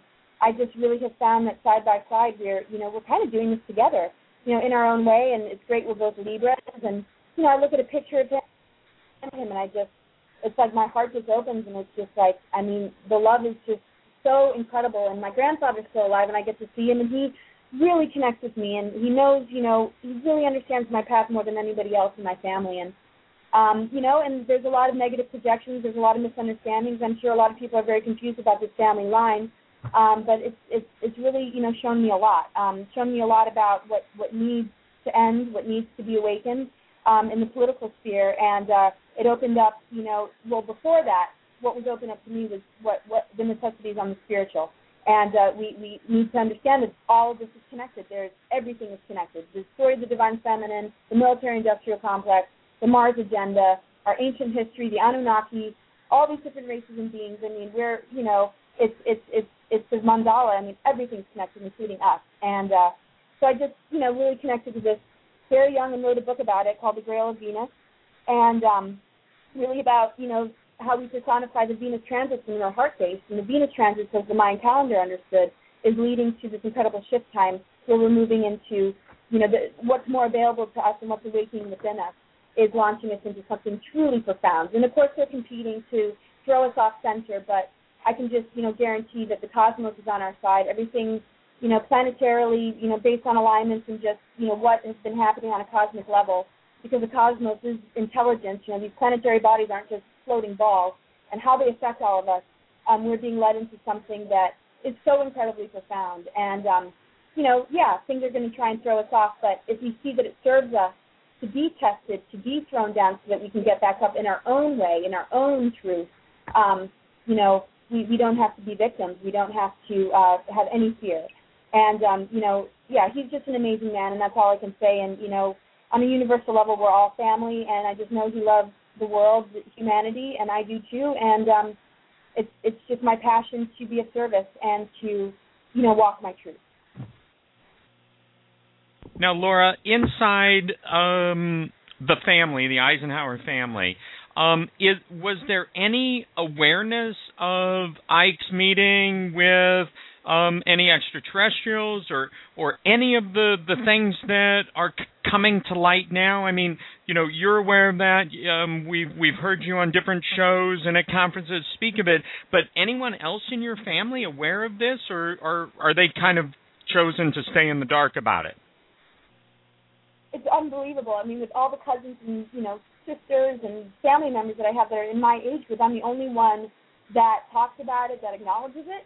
Um, and I'm not saying anybody's hiding anything because we're very open, we're a close family, we're a very normal family, you know, out playing wiffle ball, Thanksgiving, you know, just family reunions, and it's all just, you know, I mean, we have bizarre discussions, but they never go into this. Every time I bring it up, and I and I have brought it up numerous times, everybody's convinced you went to a dentist appointment, and you know, I'm not one to believe anything that I hear. I go straight to my gut, my intuition, and the research that I've done, and it's just like, I'm sorry, I'm being shown a completely different picture. Will I ever get the chance to really sit down with everybody and tell them all that I've discovered? I don't know, but I'm certainly looking forward to the day. I think they might be open to it as well. Um, and I think anybody that does know and is keeping it secret might, you know, be doing it out of fear because God knows what, um, you know, they deal with. Um, what Obama, you know, even deals with. Even though, you know, I would have taken a bullet to not sign the bill. I mean, I'm the kind of person that I would rather die than sell the human population or the or humanity or our country over to dark forces. I I I, can't wouldn't be able to live with myself. But you don't know, you know, I don't know what they're dealing with. I mean, if they're being silenced, I, I think that's very odd. I'm not getting that hit that they are, but they're certainly not saying anything. They're not speaking about it. I brought up the Mars thing, and there was a few nods of the head, like you know, people were interested. But then all of a sudden, you know, the dinner's over and it's time to go home. And you know, I've tried to follow up with emails, and I still have a lot to do as far as connecting with family on all this type of stuff. But nobody, nobody has talked about any of the stuff I talk about. You know, I mean, we're talking. It's more about the you know historians writing about the war, writing about him as a general, writing about some of his experiences as a president. None of this stuff. Um, you know, and I and I hear about it from other people. Just also, uh, there's one book I can't remember the name. Just about how, you know healing Gaia from the trauma of war. You know, he was all involved in that. And um, yeah, I mean, it's just surprising none of these things ever came up. So I just sort of took that route and stepped away from, you know, what they were saying, even though I do think that they believe in what they were saying. Absolutely. Really, you know, really incredible people, really heart based and I and I really do mean it. Um, I just, you know, just followed my own my own uh, intuition on it all. Um, and like I said, I just I hope to have more discussions with them because uh, who knows what'll be revealed. We just haven't had enough opportunities, I guess. Well, I really um I really honor you for for walking your authentic path. And um uh and it's just no mistake to to have the three of you uh on tonight's broadcast because this is such important information to get out and and you know the truth can't be can't be held down. And and um, so I applaud each of you for for the role that that you're playing and and standing on such a solid foundation within yourselves to be you know putting this out there for all of us. And I know that um, I'm not the only one that that has that appreciation. Now we're about to the last uh, we've got about 6 or 7 minutes um, of the broadcast uh, left before uh, before Ilya and I close everything up. Um, Andy and and Brett and Laura, you're all here. Um, let's let's start with with Andy, and we'll just go in order and give you an opportunity. Um, you know, a, a couple minutes each to um, you know, add anything you want to add, mention any sites you want to mention, you know, give us any any other information that we de- either didn't ask about or didn't, you know, show up um, in the conversation. So, so Andy, go ahead, will you, please? Yeah, just to give the broad picture, I, th- I think it's safe to say that in the 20th century, four models of political economy or of government contested for dominance. Two of them were characterized by authoritarian government, government, namely fascism and communism, and two were characterized by classically liberal or non-authoritarian government. And those would be the model of democratic capitalism that the United States used to maintain, and let's say socialism on the Swedish model. Now, two of those forms of government were were, were maintained in furtherance of notions of, of private holding of property, namely fascism uh, on the German, you know, Nazi German model and democratic capitalism on the American model.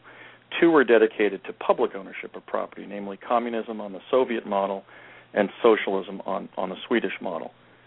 One of the reasons that the United States fought World Wars One and Two was to create a world in which democratic capitalism could thrive. Basically, the positive synergy between government by the consent of the governed and an economic system that was not administered by the state, but in which people could attain different outcomes based on their effort, their ingenuity, their industriousness, their uh, prudence, their thrift, etc.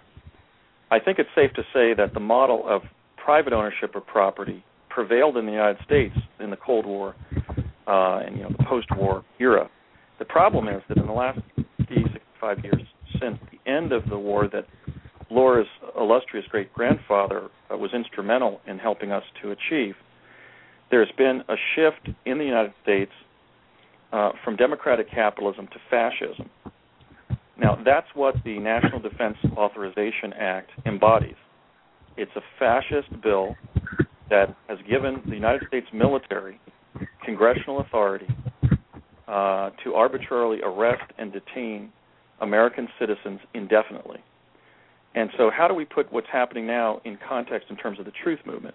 Well, truth is the necessary solvent of government by secrecy in furtherance of authoritarianism.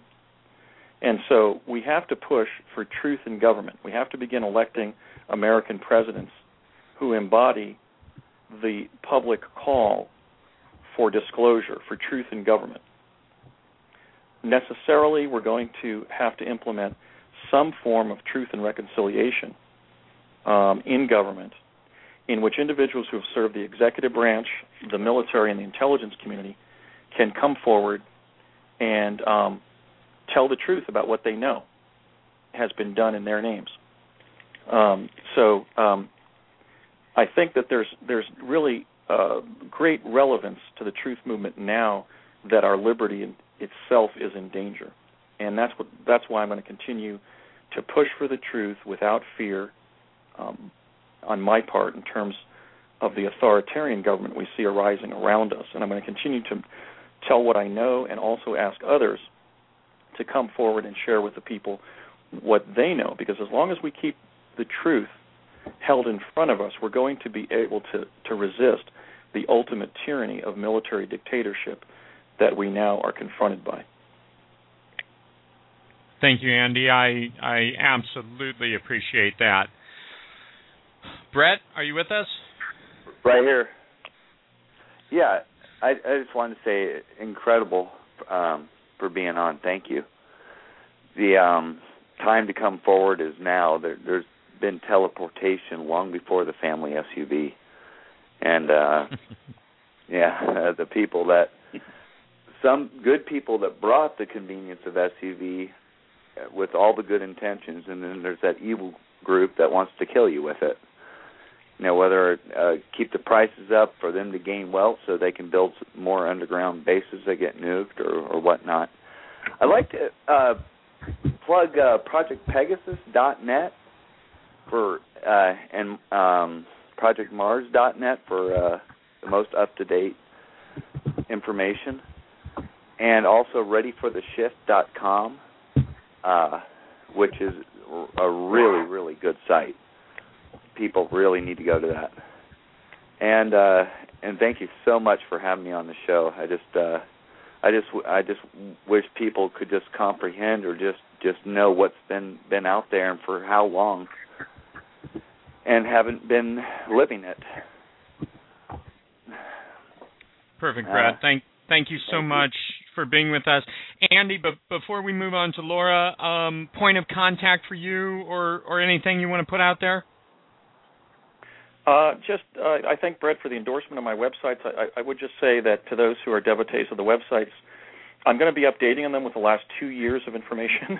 um, I pretty much have been in a whirlwind of activity trying to share the truth that I know about. Um, so those those websites are going to get a major uplift in 2012 uh, with the last two years of TV and radio interviews. Um, and I just think we have to watch this election very closely. Um, I think ultimately we'll see a, thar- a third party insurgency, sort of not insurgency, but a third party candidacy by Ron Paul, possibly selecting Jesse Ventura of Minnesota um, as his um, as his running mate. And I'm I'm fairly certain that that's the ticket that I'm going to be publicly calling for um, around Christmas time. I've decided to make an announcement and endorse uh, the presidential campaign of Ron Paul and urge the people uh, to nominate Jesse Ventura, uh, Governor Ventura of Minnesota, former Governor Ventura of Minnesota, as his running mate, because we're really at one of those critical moments in American history where we need bold, independent constitutionalists to save us really uh, from uh, fascism now that we're really on the precipice of entering into um, a period of, of authoritarianism in our history, which is something that I never thought I would see, but something that I find greatly alarming. And so um, I'm going to be emphasizing that theme in my, my public discussions because, I mean, really, the handwriting of fascism in America is on the wall at this time, and we really need to begin speaking about it and also pressuring our fellow citizens to essentially replace the Congress with Americans who will defend the Bill of Rights and the Constitution in, uh, in general, because this this bill is essentially essentially effectively suspends the operation of the Bill of Rights. I mean, if you can be arbitrarily arrested and detained without trial, you no longer have the rights that are guaranteed by the Bill of Rights. Um, you can't rely on them um, as an indefinite detainee. I don't think that's necessary. I think that's part of the fear and paranoia that is sort of the hangover from the Cold War. I think there's less of a need for authoritarian government in the United States now that we're not confronted um, uh, the way we were by the Cold War. And I think we've allowed the war on terror to create a situation in which the American citizenry itself is going to be um, the net um, victim of that war.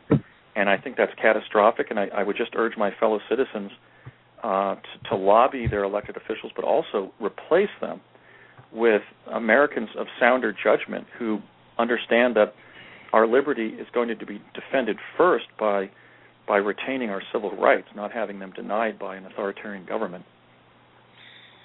Thank you for that, uh, Andy, and we look forward to um, all that you'll be um, announcing and bringing out um, in the uh, in 2012. Uh, Laura, a couple of minutes just to um, put anything else out there and tie up any loose ends and uh, give us a point of contact, your website, uh, where people can connect with you. Okay, uh, website's cosmicgaia2012.com. Facebook's a great place to get in touch with me. I have a few pages. And I just want to say, you know, we all have a role. Um, we can't just sit back and be complacent or wait for a savior or somebody else to do it. Um, you know, if if you're not actively doing something, then support what matters most to you. Um, this is a time to not live in separation. Each of us counts. Um, you know, I, I completely endorse Ron Paul, Jesse Ventura, and Andrew Basiago for president in 2016. Absolutely and totally. Um, and you know, these new laws that have passed um, are asking us to really step up. And uh, if this isn't waking up even the most asleep beings, the fact that they passed something like this, when the American citizens do not deserve this whatsoever. I don't know what will. Um, and I guess, you know, really support the new paradigm by embodying it. Embody the values, the visions, and the energies that you want to manifest. Be solution orientated and watch the external forces for deception. Watch for looking too far outside of yourself for direction and answers. But, you know, locate those that you truly feel good about, but just don't give your power away. And, um, you know, these three beings that might be in the political sphere, um, you know, in the future, well, Andrew Basiago, of course, you know, I, I just completely endorse, and I think you know Ron Paul and Jesse Ventura are the greatest hope we have right now to turn things around. And uh, I just, you know, thank you so much for having me on the show. It's always you know incredible to be on your show, and always an honor to be with Andrew and Brett Stillings. And um, I just want to thank you very much. Oh, this has just been great. So, on behalf of Dream Reality New Earth Radio, thank you, Andrew Basiago. Thank you, William Brett Stillings. And thank you, Laura Eisenhower. Um, thank you for all that you do, for not backing down, and for just no fear and no hesitation standing in your truth and sharing that truth with all of us. We absolutely support and appreciate each one of you. Thank you now, very much. um, we've got just a couple more things um, to discuss real quickly here. Uh, we've got some events coming up tomorrow night in Los Angeles. If you go to Facebook and type in "all mixed up," there is a uh, winter solstice event. Uh, Laura Eisenhower and myself will be doing our first ever um, energetic uh, collaboration, a presentation titled Galactivating the Inner Divines. And this is uh, going to be quite the experience uh, tomorrow night and part of a um, international program that uh, we're in the process of rolling out. And then, very exciting, on the 29th of December, there is a um, online expo, and it's uh, myself and Laura and Alfred Webre and Brad Johnson, who channels Adronis, and a couple other people. Um, where do we get information on that, uh, Ilya? Um, you can go to portaltoascension.org and find out all the information there. There's already a trailer available, and so that's going to be, like you said, on the 29th and uh, we're very excited about that. Perfect. So, from all of us at Dream Reality New Earth Radio, thank you for being here tonight. This show will be posted um, here in the next little bit for anyone to listen to, and please send the link around. And uh, we'll be back with our first show of the new year in January. Thank you all so much. Blessings of love. Thank you all. Good night.